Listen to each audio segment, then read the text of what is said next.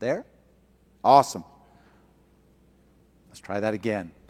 Uh, uh, like I said, my name's Tod Golding, and I'm a partner solutions architect focused on SaaS. And um, as you can imagine, I, I look at a lot of uh, partner solutions. I work with a lot of organizations that are building SaaS products.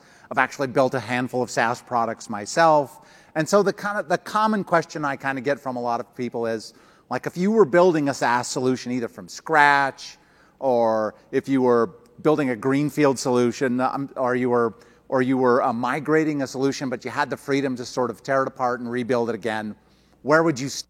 Like what would be the sort of roadmap for that solution? What would be your fundamental strategy? And uh, I'm not sure my answer would have been the same all along my career to that answer, but after I've seen some of the themes and some of the patterns I've seen in development, um, it's become very clear to me that I would very much start with identity as the primary area of concern for me. Um, because what I've seen when I've worked with different people and built my own solutions is that identity ends up being this foundational concept that isn't just about authorizing somebody or getting them in the front door and making sure they're, they have secure access to the system, it ends up being much more foundational and takes on way more meaning in a SaaS environment than it might be in a, in a traditional just standalone application. And so here we have all these additional factors that we have to sort of layer onto our identity equation uh, to sort of come up with a model that can help us to deal with concepts like tenant isolation, and data partitioning. What we find as developers is everywhere we're touching the system, identity is influencing the way we're trying to perform some action. And it's the context we need to operate on many of the dimensions of the, of the system.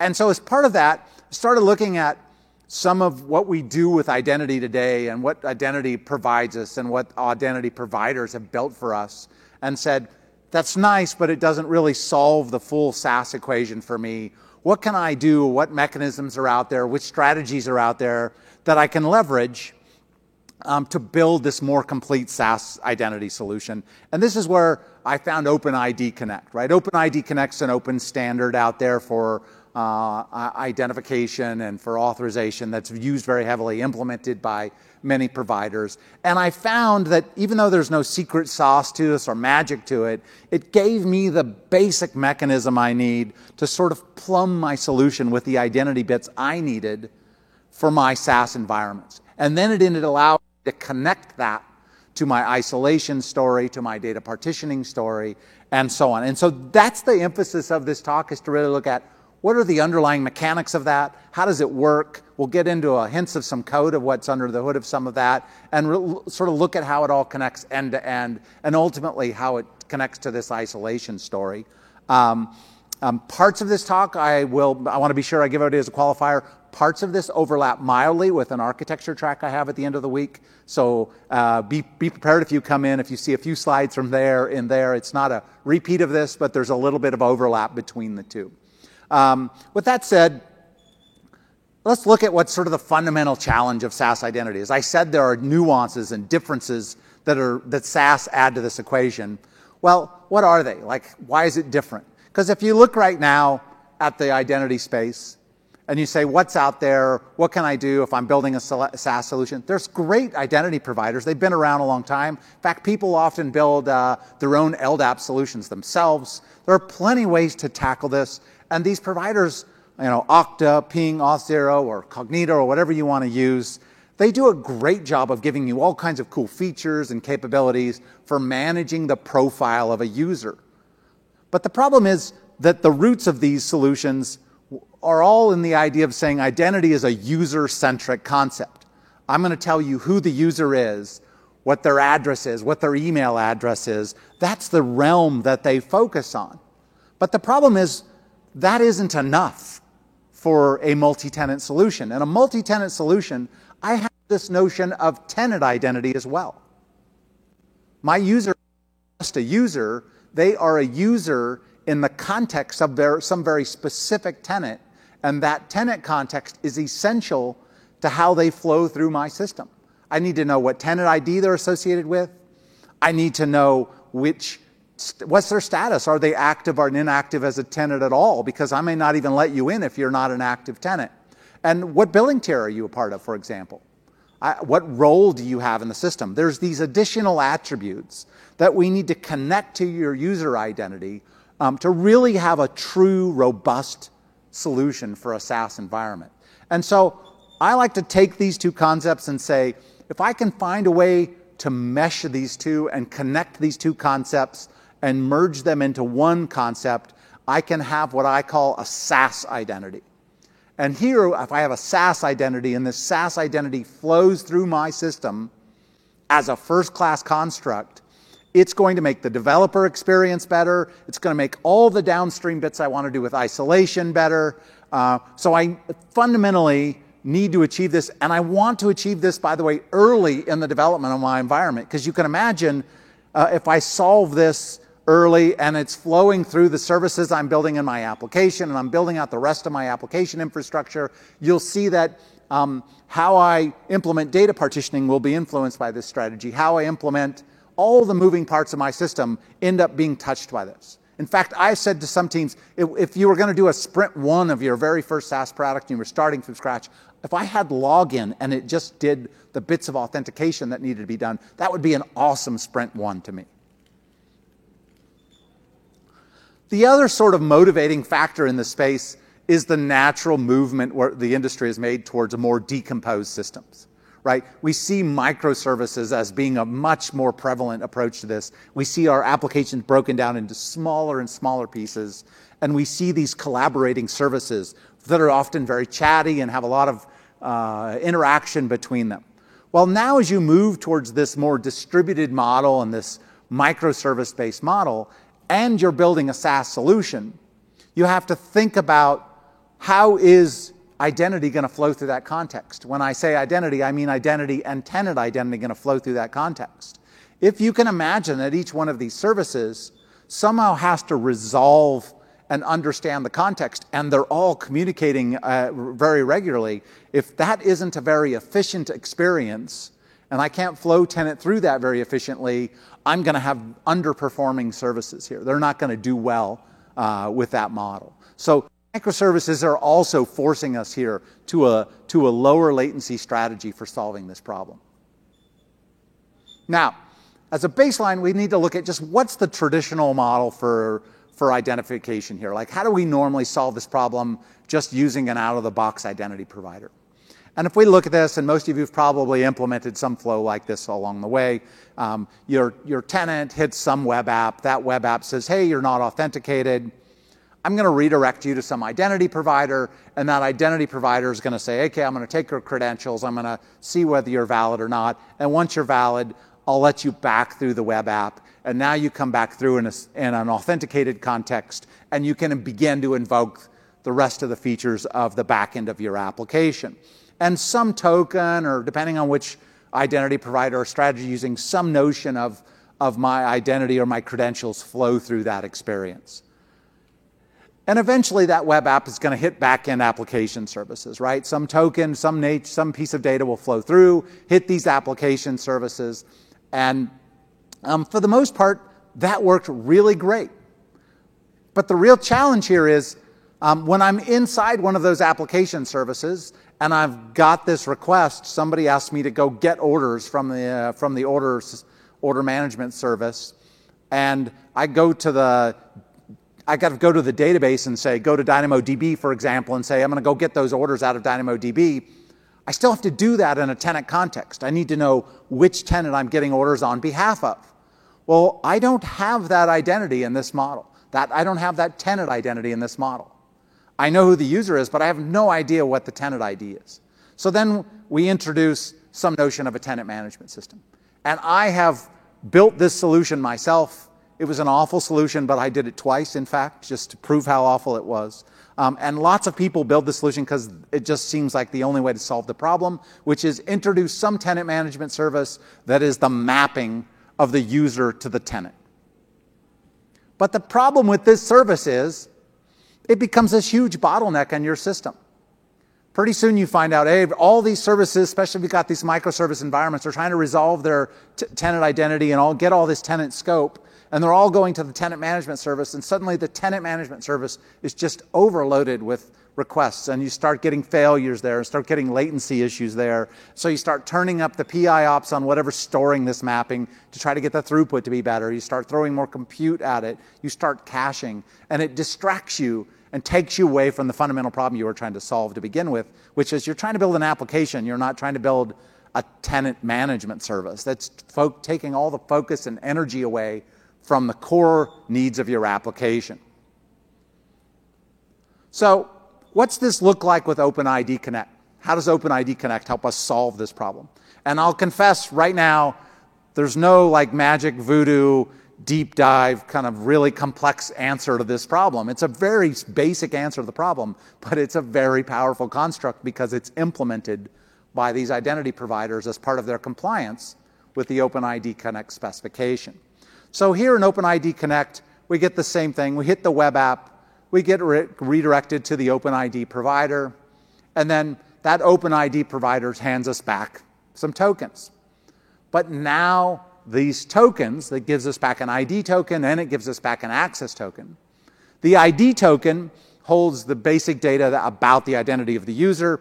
The access token generally holds the bits that are going to flow through as part of my authorization profile.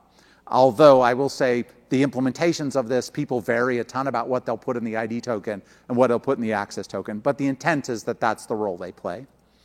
Um, and embedded in these tokens are also the, uh, this ability to extend these tokens and introduce your own constructs. And that fundamental ability to introduce your own constructs is what makes this uh, possible for us to introduce our own tenant bindings. So, and we'll look at that in a minute, but for the moment, let's follow the rest of this flow. So now I have back these tokens, and these tokens now have the goodness that I needed in them. They have the tenant context I needed in them. So now, when I hit my application services, I'll pass through in an HTTP request uh, the, uh, the, a normal sort of request that we'd get here, but inside that request will be an authorization header, and that authorization header will have a bearer token in it. And that this is sort of standard HTTP way of passing along a token here. But the magic is in that token. That token is going to be our access token, and that access token is going to have all this extra context that we need. So now these application services, uh, when I'm the developer building one, and I have the same scenario we just called out, I want to go get orders out of the order table, and I need the tenant context to know how to do it. I can pull that tenant context right out of the token that was passed in, leverage that tenant ID, and go get the data with the context I wanted. The better part of this is no more tenant management service, right? No more going to some other service to go acquire this, this extra piece of data. Now, I will confess, there's still a, often a tenant management service in many uh, SaaS solutions. It's just not there to resolve this tenant scope all the time. It's more a owner of tenant configuration and data that is still acquired, but acquired much less frequently. So if we dig a little deeper into these tokens and we say, what's in these OpenID Connect tokens? Like I said, no magic in here. There's nothing special. These tokens are called JSON Web Tokens or JWTs.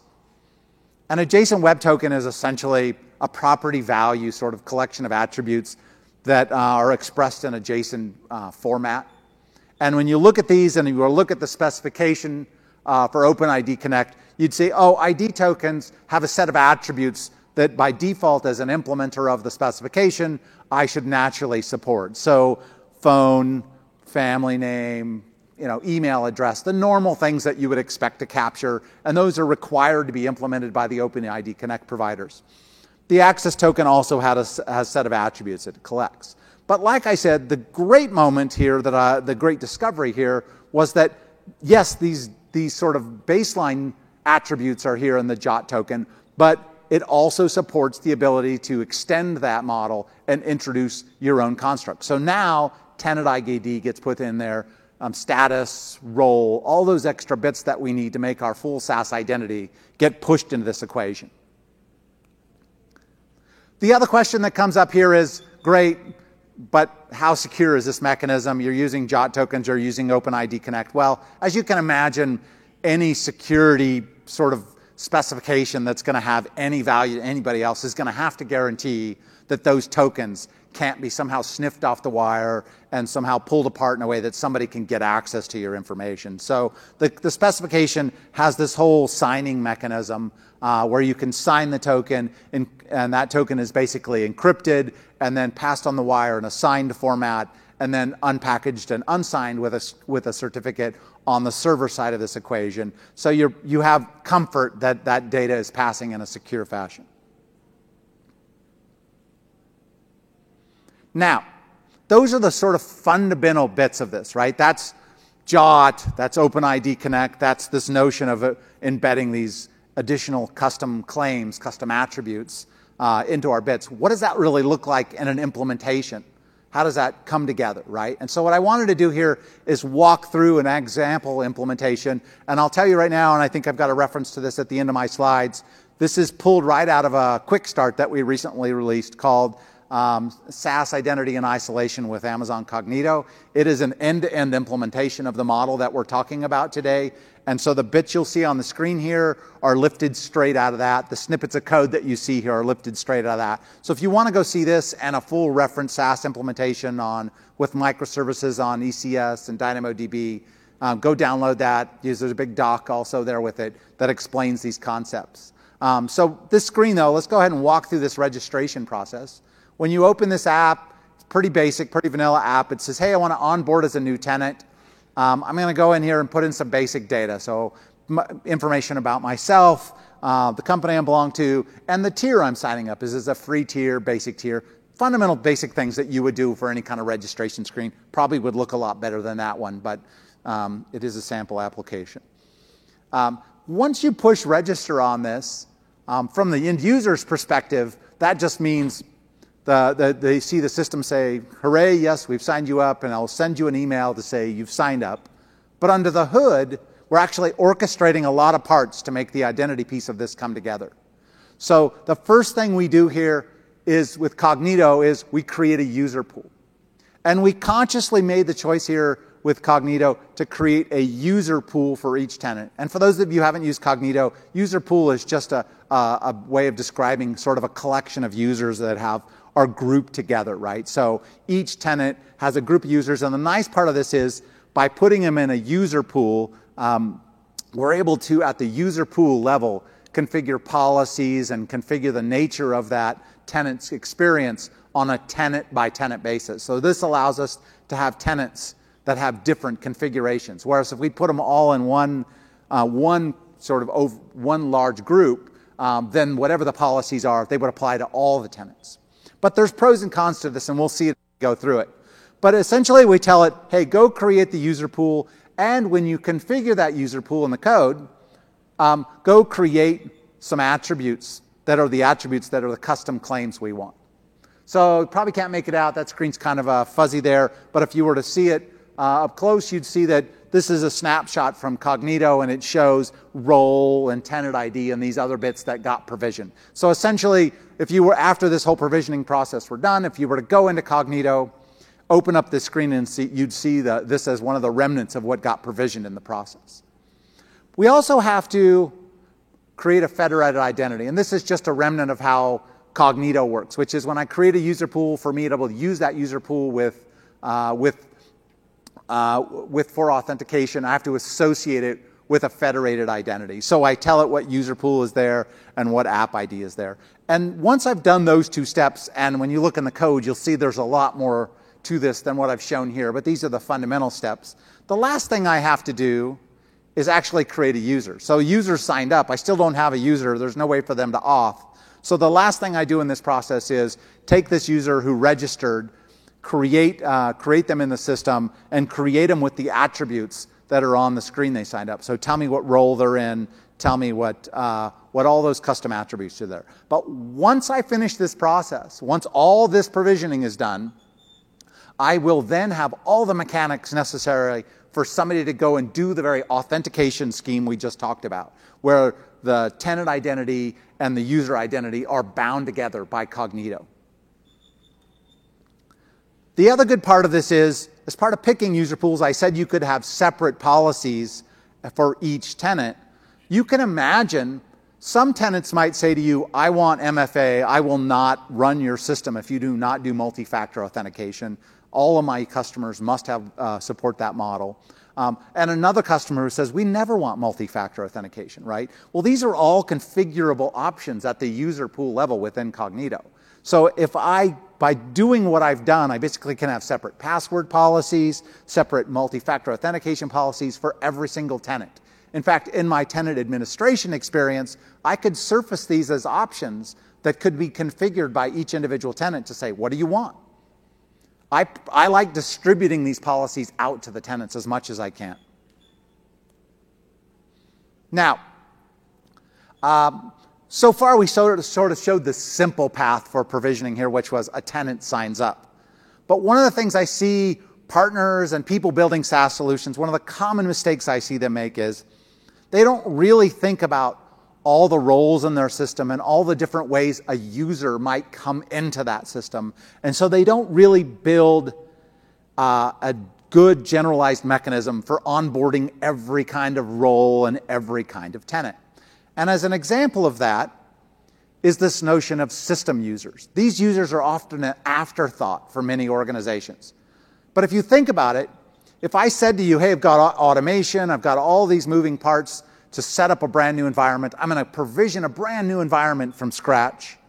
The very first thing I have to do with that brand new environment from scratch is create some kind of super user, that is, the user that manages all of the tenants. This is your internal user that has, has access and control to all of the system aspects, right? Or there could be caveats to that depending on the nature of your environment. But my point is that I have to have some experience for this user to be able to get in and exercise the registration service uh, that then will create the user pool, create all the bits that are needed for identification, sorry, for identity that will allow this system admin to roll in uh, and come into the system with the appropriate context. So this user has to have context just like a tenant user has to have. And I want to leverage this and make this a data driven and an algorithm pro- driven process. So I want it to be orchestrated by the same registration service that orchestrates the onboarding of a new tenant. Now, will, they, that, will that system user have the same experience as a tenant who signs up? No, you're not going to have a registration screen for a super user to sign up for your system. I don't think anybody would be very happy about that. You're going to instead probably have APIs and your own internal tooling and a lot of things with a lot of protection on it. But ultimately, you're going to have some API that says provision a new system user, and that will then be orchestrated by the registration process. Now, the other side of that is just uh, the one we looked at, which is a tenant comes in, they register, they go through the onboarding we already looked at. That also calls this registration service and creates that tenant user.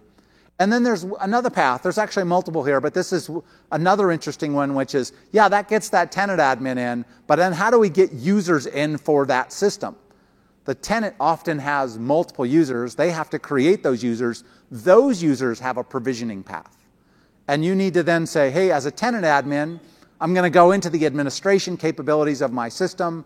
I'm going to have to have some user management bit there. I'm going to add some kind of new tenant user to the system, and that will go through the registration process. That will create the new user. It'll send out some email, and some new user will get an email saying, "Hey, you've been your new users for you has been created on the system. You'll come back. You'll get a challenge for a new set up your password, and you'll be in." So, two big takeaways from this for me. One is you ought to be thinking about multiple roles here when you think about how uh, you create an identity. And the second big takeaway here is you'd like the mechanics of how those users get created and how their policies get created to be a shared construct. Um, nothing worse than saying our tenants all come in one way and their identity all gets managed one way, and then we kind of do this weird thing for how admin people get in and see the data. I want that all to be one concept. So, what's this authentication flow look like with Cognito? So we hit the web app, and now here's the most controversial part of this. I said we chose to use user pool, but there was a downside to using user pool. Well, because we used user pool, when you come in and you decide to authenticate, I have no idea what user pool you as you know Todd at Amazon.com map to. I have no idea how to authenticate you, and I can only authenticate you against the user pool, but I got to map you somehow to that user pool. So that required us to introduce our own service as this authentication manager that became the orchestrator of this mapping and the orchestrator of this authentication process. It doesn't seem like a horrible thing, but if you think about it, I've now said one of my services is um, now a bottleneck for the system for identity and getting people signed in, and I own now the scale of that and the capabilities of that. So I have taken on some extra responsibility by doing this. Consciously made the choice, but if you're going to go down this path, I definitely would want you to think about do I really want to put my own services between, in that authentication process, or do I want to go straight to the identity provider and take a slightly different approach? But caveats aside, we hit the auth manager. The auth manager says, Great, I know who you are as a user got your credentials, but I don't know which user pool you belong to. So it goes to a user manager service. And the user manager is basically the one responsible for saying, which, which user pool here? It doesn't really know anything about your data. It only knows which user pool you map to. And then it looks you up, says you're a user pool in there. You, you, here's your user pool ID. If it obviously doesn't find one for you, it just throws you out. Then it goes to Cognito and says, "Like, give me the actual user pool for this user. Goes and looks it up, Assuming we succeed here again, now we have the user pool. We know which user pool you're in. We have all the fundamental bits. We actually, under the hood here, get your federated identity, little nuance that's not shown in the diagram. And then we can actually go and auth you against that experience.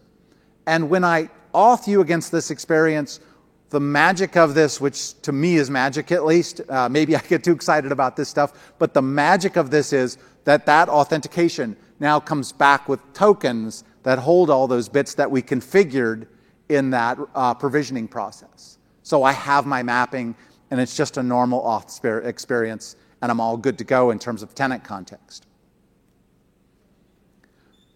There is a bit of a, it's a downside or at least something else to think about with this custom claims approach, though, right? Like I said uh, before, the OpenID Connect uh, specification includes a standard set of attributes that are out there. And if you only bind to those bits, uh, and you only bind to those standard attributes, and let's say you're a B2C solution and really uh, you, you just want to accept anybody's identity provider. You don't care if it's LinkedIn or Facebook or whoever. You're just trying to have a frictionless way for somebody to get their identity set up and into your system.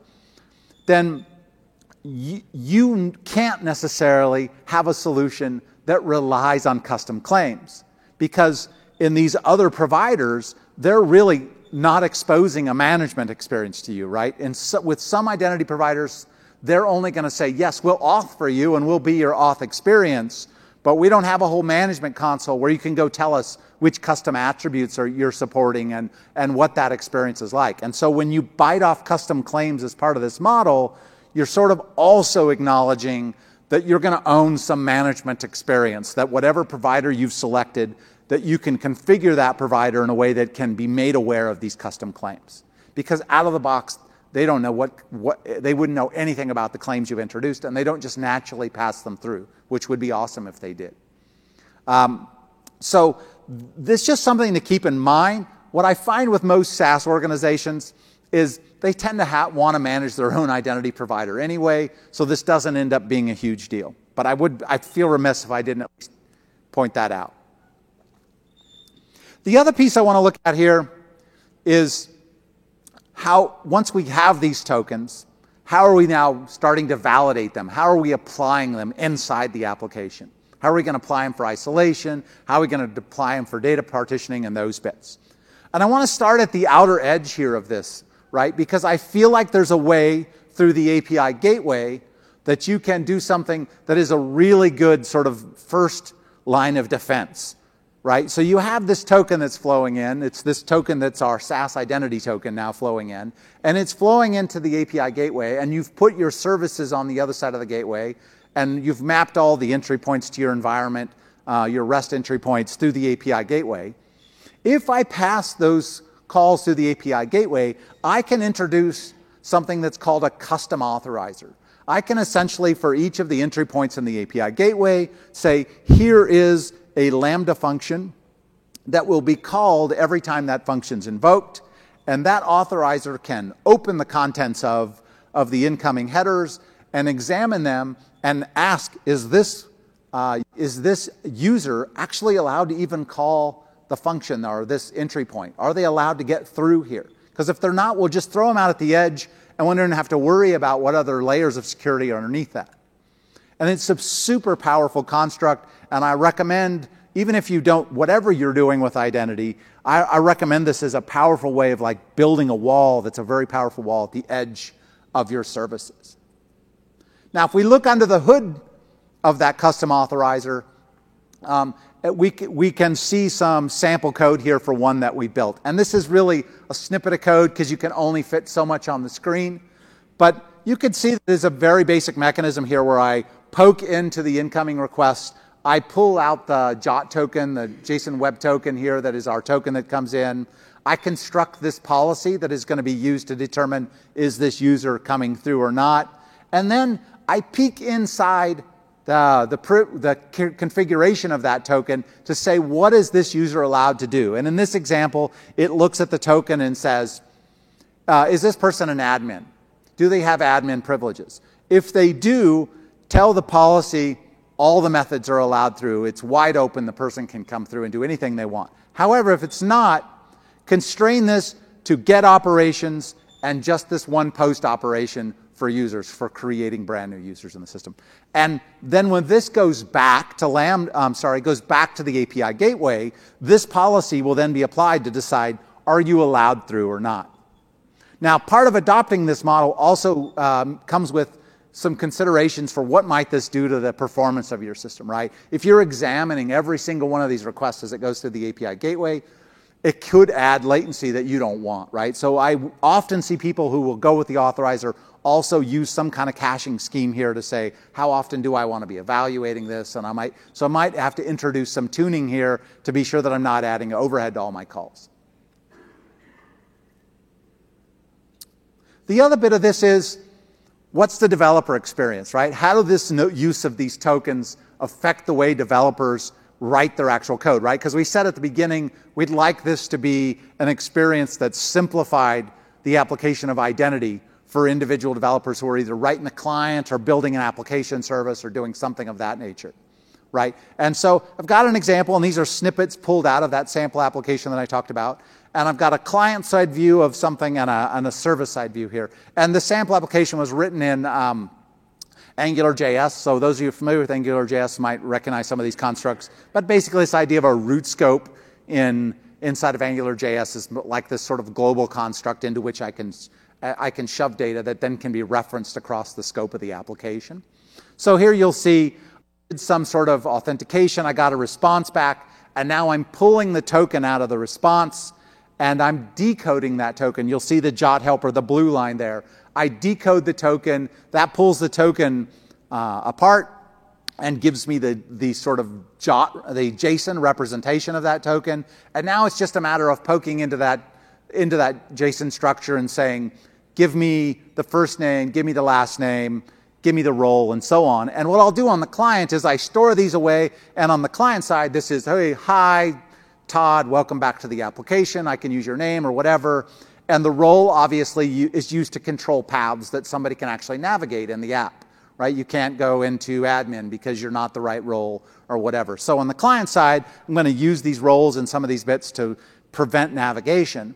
And then on the server side, I have an entirely different experience. So if you look at the server side, and this is written with Node and Express, you'll see that I've got some entry point there that is basically implementing the get of an order. And so you just see the path there. It takes an order and it takes an ID. And then before it actually goes and gets the order out of the database, it makes this call to say get credentials from token. And this function is meant to be this really simple line for developers to just say, hey, I'm about to do something from the database. I got this request. Go tell somebody to get the token, that the credentials that are the valid credentials for me, and I'll apply those credentials when I interact with the database, but I don't have to know what it's doing. Like my whole goal in doing this was to say, hide away as much of that detail because I don't want developers to be implementing the policies.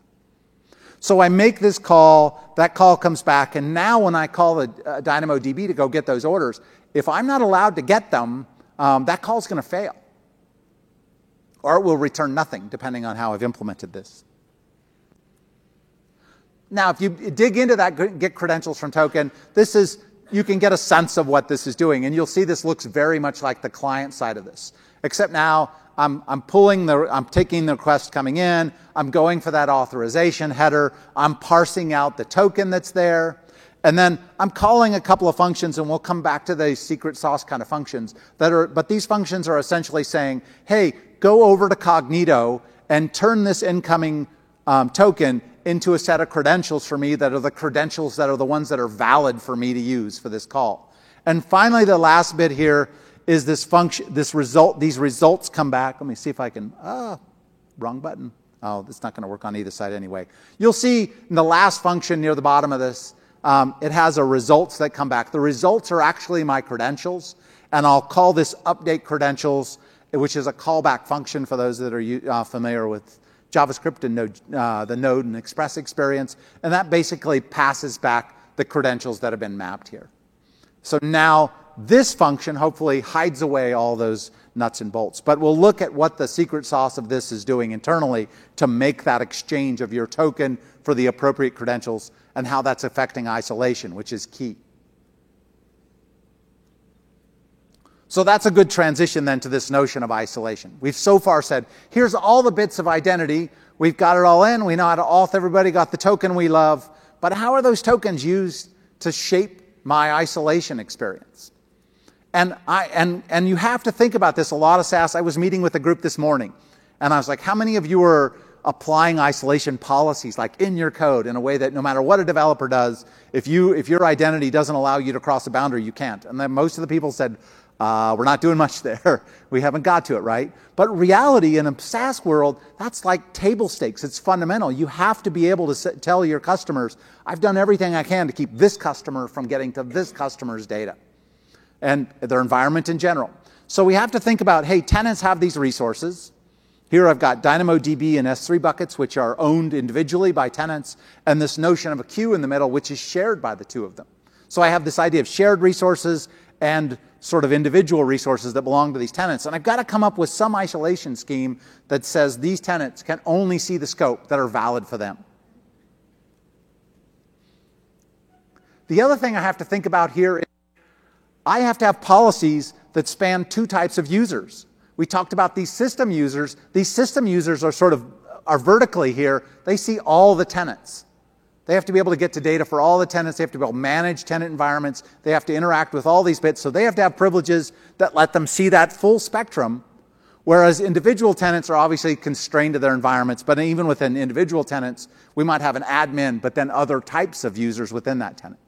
And you'll see system has different types of users as well. Might have an admin user, but then I might have a support person who only has got read-only access to a few things.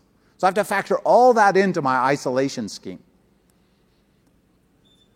So what is this, how does this affect our provisioning scheme? So far we just provision Cognito, but the truth is we provision more than Cognito when we set up that environment. We also set up IAM policies. So when we provisioned a system user and we provisioned that, and we went through that exercise and we went through the registration service, it actually provisioned a set of IAM policies that said these are the policies that describe the different types of roles and the, view, and, the, and the scope of data that they have access to and the scope of resources they have access to. I also, when I registered a tenant that we talked about earlier on, when I registered that tenant, I provisioned roles for that tenant as well. And I show multiple here because I want to convey the idea that each tenant will get their own collection of roles. But there's a super important point here, which is I'm not creating roles for every user, I'm creating roles for every tenant. And then those, each user as they come in will get bound to a role, and that will be the role that gets applied and controls their scope. Because I don't want to have these, these policies sort of exploding and having tons of them in the system, right? I want to make that a manageable experience. So once I do that, I'm also going to create an actual identity. So the provisioning process creates the bits of this we talked about, which is the identity of the user, plus it creates all these roles. So the net of those things is really puts all the moving parts in place for my identity and isolation story. Got the token, now I have the, the IAM roles that are provisioned here. Now I just have to find a way to connect them all up. And I wanted to dig into just one of these roles to give you a better sense of what is it really doing to achieve isolation. So in this case, we have an order table that's out there in DynamoDB. Again, this is lifted right out of our example uh, code that's out there. Um, I want to control that. All the there is a table with orders in it in DynamoDB, and that table uses a partition key that is tenant ID. And I want to be able to say, hey, this tenant can only see the orders that belong to that tenant and no, no others. So what I do here is I introduce this condition in my role that uses this notion of leading keys. And you'll see in their DynamoDB leading key an actual tenant identifier. And that tells this role that any user who's currently logged in with this role, they're allowed to see that data. If you, if you, if you don't have that role or uh, your leading key won't work, you won't be able to see another tenant's data. So now, what does it mean to resolve those bits, right? I said we have identity, we have these roles. Who's connecting all that up? How's it actually working? So we have the same front of the process we went through a few times here. Same sort of process. We auth, we get in, we get the tokens. We know that works. But now when I call some service, my, my order service here, to go get some orders, and I pass my SaaS token through the identity token through that experience, and I make all that, that wonderful call we talked about earlier in that resolving the tokens bits where I said get credentials for token. Um, that's, that call is actually going out to, under the hood, to Cognito and saying, hey, I have this user, I have their token, I know the role that they're in. Um, can you get me a valid scoped um, uh, set of credentials that I can use for this user? And what I did when I set up Cognito is I made a mapping of roles to a set of uh, policies. And so Cognito sort of hides some details away from us here, and it automatically knows how to say, I can create the binding of a given role for a user to a set of policies and automatically give you back a credential that's the valid credential for that, for that uh, scope of access. So back from that comes a token, and now I have a secret key and an access key that's bound to that set of policies. And that is the joy of Cognito because the Cognito, the Cognito, because, Cogn- because Cognito obviously has uh, can build in baked in knowledge of IAM. It can create this binding that isn't that you can't necessarily create with a uh, provider that's outside of the AWS environment.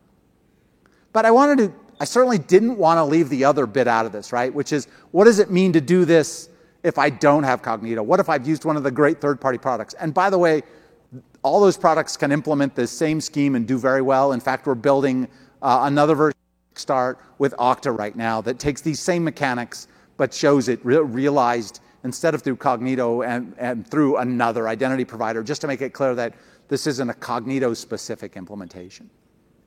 So same, same login process here, but now when I'm using uh, um, another identity provider or even my own LDAP provider, there's nothing to magically map my role to the token. I have to do, the, get, do that mapping. I have to make the call that makes that mapping right now to get, my, I get that set of credentials that are scoped by my IAM policies. So now I'll make some call out to uh, the AWS STS service and I'll say, hey, assume role with web identity, and I will have tucked in the role there and populated this call with the moving parts of this.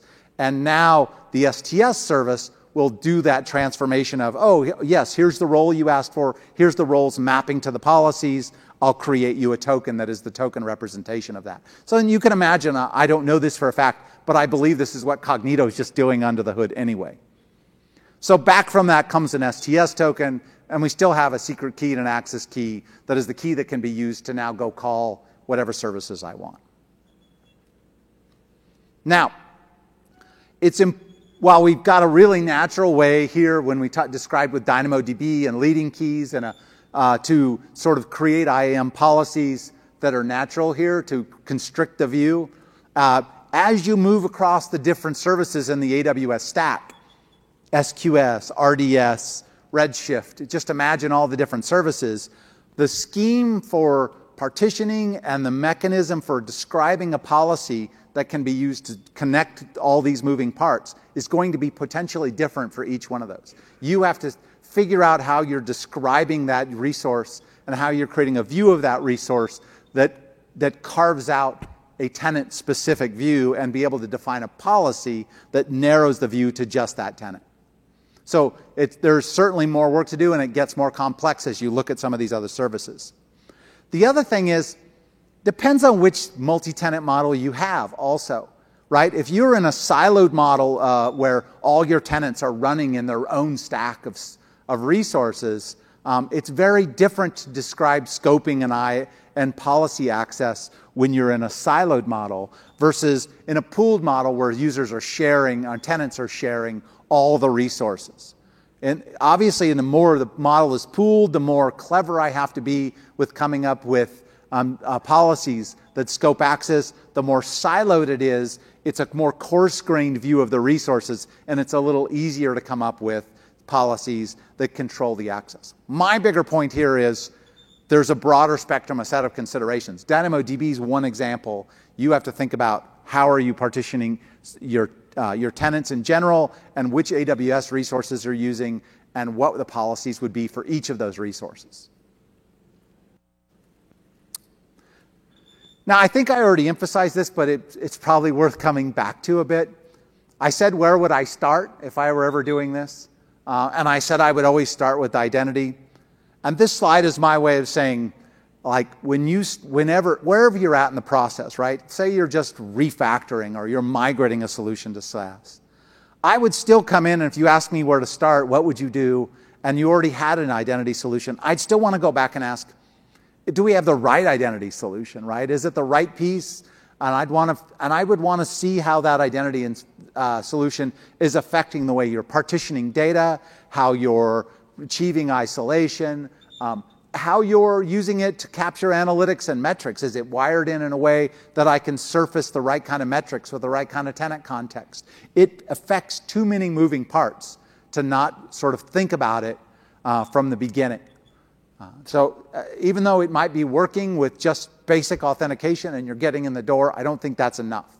And what I find is when I implement these services at the bottom, when I'm forced to think about isolation as an example, and I'm forced to get that tenant context via this token, and, I'm, and I go through those steps to do that, I'm getting a better sense of the developer experience I'm creating. I'm getting a sense of how vulnerable these services might be. Did I do a good job encapsulating the policies? I'm getting a better sense of whether I'm really achieving the kind of isolation that I really want.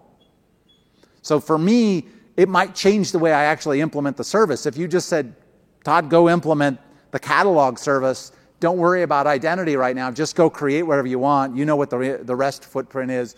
Go do whatever you want to do. I'm, I'd go build something, but now you say, hey, two months later, could you, uh, could you, you need to introduce identity to your catalog service. Now I'm going to start scratching my head potentially and saying, uh, oh gosh, I didn't think about this, or I didn't factor that in. And I might find myself in a bigger refactoring exercise than I expected. The other piece here is I, I know I've talked about Cognito, but I really want to emphasize the point that you know, there are really good uh, solutions out there. So even when I talked about the fact that user identity doesn't necessarily include tenant identity, it's not a shortcoming of these products. It's more that SaaS just adds this extra dimension of it. So I would still look very hard at these partner solutions and see whether they're a good fit for you. Cognito's awesome, but these folks do interesting things, and they all approach SaaS in slightly different ways. So uh, some of them are, really great at single sign-on. Some of them have uh, features that aren't just aren't in Cognito now. So I, I, really encourage you to look at that. And the nice thing is, OpenID Connect tends to be, for whatever reason, a standard that is really much, very much accepted and implemented by these many of these providers. Uh, so a lot of what we talked about here carries forward into that model. And this scheme of using custom claims to embed tenant attributes uh, I'm seeing lots, this pattern show up a lot outside of SaaS even, where people are sort of piggybacking on, uh, on these custom claims to achieve these results. So, what are some of the takeaways here? Well, I hope you realize that if whatever you're doing for identity now, I would like to see you move from user identity, if you don't have, uh, to some notion of SaaS identity right? I really want you to get SaaS identity to be a first class construct where, where the binding of this user identity and the tenant identity become one concept and, it's, and you're never like going somewhere else to get that piece of data. However, you implement it, find another approach, don't use OpenID Connect, whatever your mechanism is, just bind those two together because if you can bind them through together, no matter how painful it is at the front of the process, once it flows through and it's all there, I think you saw through the examples here how much power it can give you and how much simpler it can make isolation and all these other moving parts. I think I just hit this point, but I'll say it again. Um, I definitely want you to piggyback on custom claims wherever you can to add these attributes in. I think custom claims are an awesome place here. Um, but you've got to also remember the caveat I added, which is if your goal is to say, I want to be this identity agnostic sort of solution, and I'm not going to manage it, and I just want to leverage every identity provider or any identity provider that my users want, custom claims is not probably going to be a great fit for you. This one is so obvious and yet still worth saying. I see solution after solution where policies and security policies are being decided at the fingertips of developers. They, developers are out there in their code making choices that are affecting your business potentially because they're sort of exposed to the raw aspects of security. They're making, oh yeah, every time we code this call, we know we're supposed to put this little special value in here because that hides us. We don't know what it does, but that's, that's how I always make that call. And, the more I push the complexity of, those policies out into the nature of my services, the more I expose myself and the more I distribute those policies into all the different places in the code base. So hide them partly for developer experience, but also hide them because it'll make your system more secure. Think about both the tenant and the system users. Don't just focus on tenant users you will, system users have interesting needs. I think we saw examples here of the way system users cut across all of these experiences. And you need to be thinking about both of them at the same time because it will influence the strategy you implement for your overall or uh, provisioning process. Identity is connected to isolation, right? You shouldn't separate these concepts. I want identity in every way I can, uh, even if it's just my code. Let's say I'm not using IAM.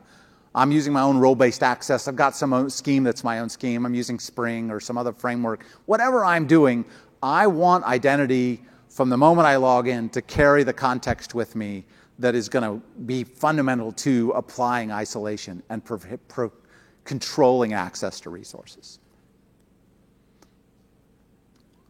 And my statement I started with SaaS should always start with identity.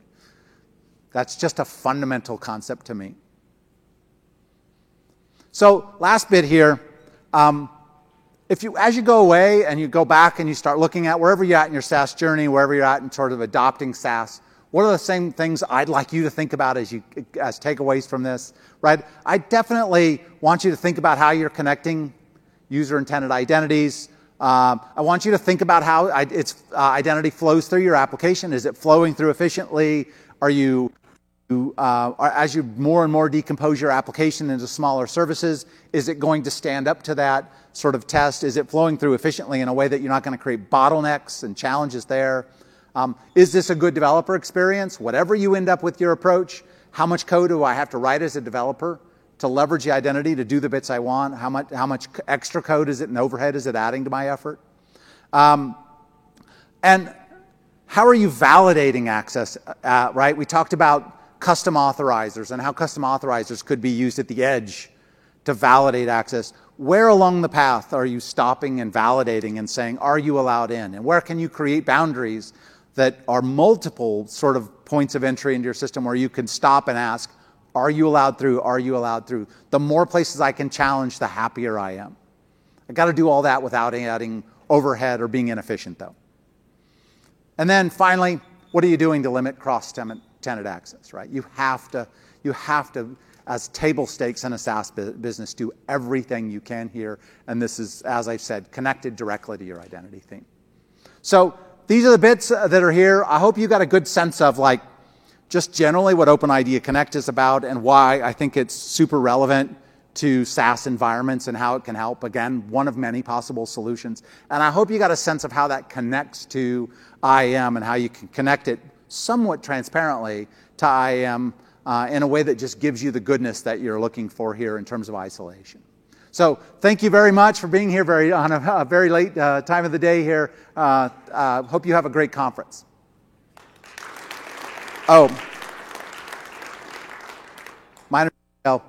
I did. There are some a couple of the sessions. I have a session at the end of the week, um, if you're interested, and that's the reference to the. That's the name of the. I should have put the link there, but it's the name of the solution that's out there that I referenced. SaaS identity and isolation with Amazon Cognito. Thank you. Missed one slide.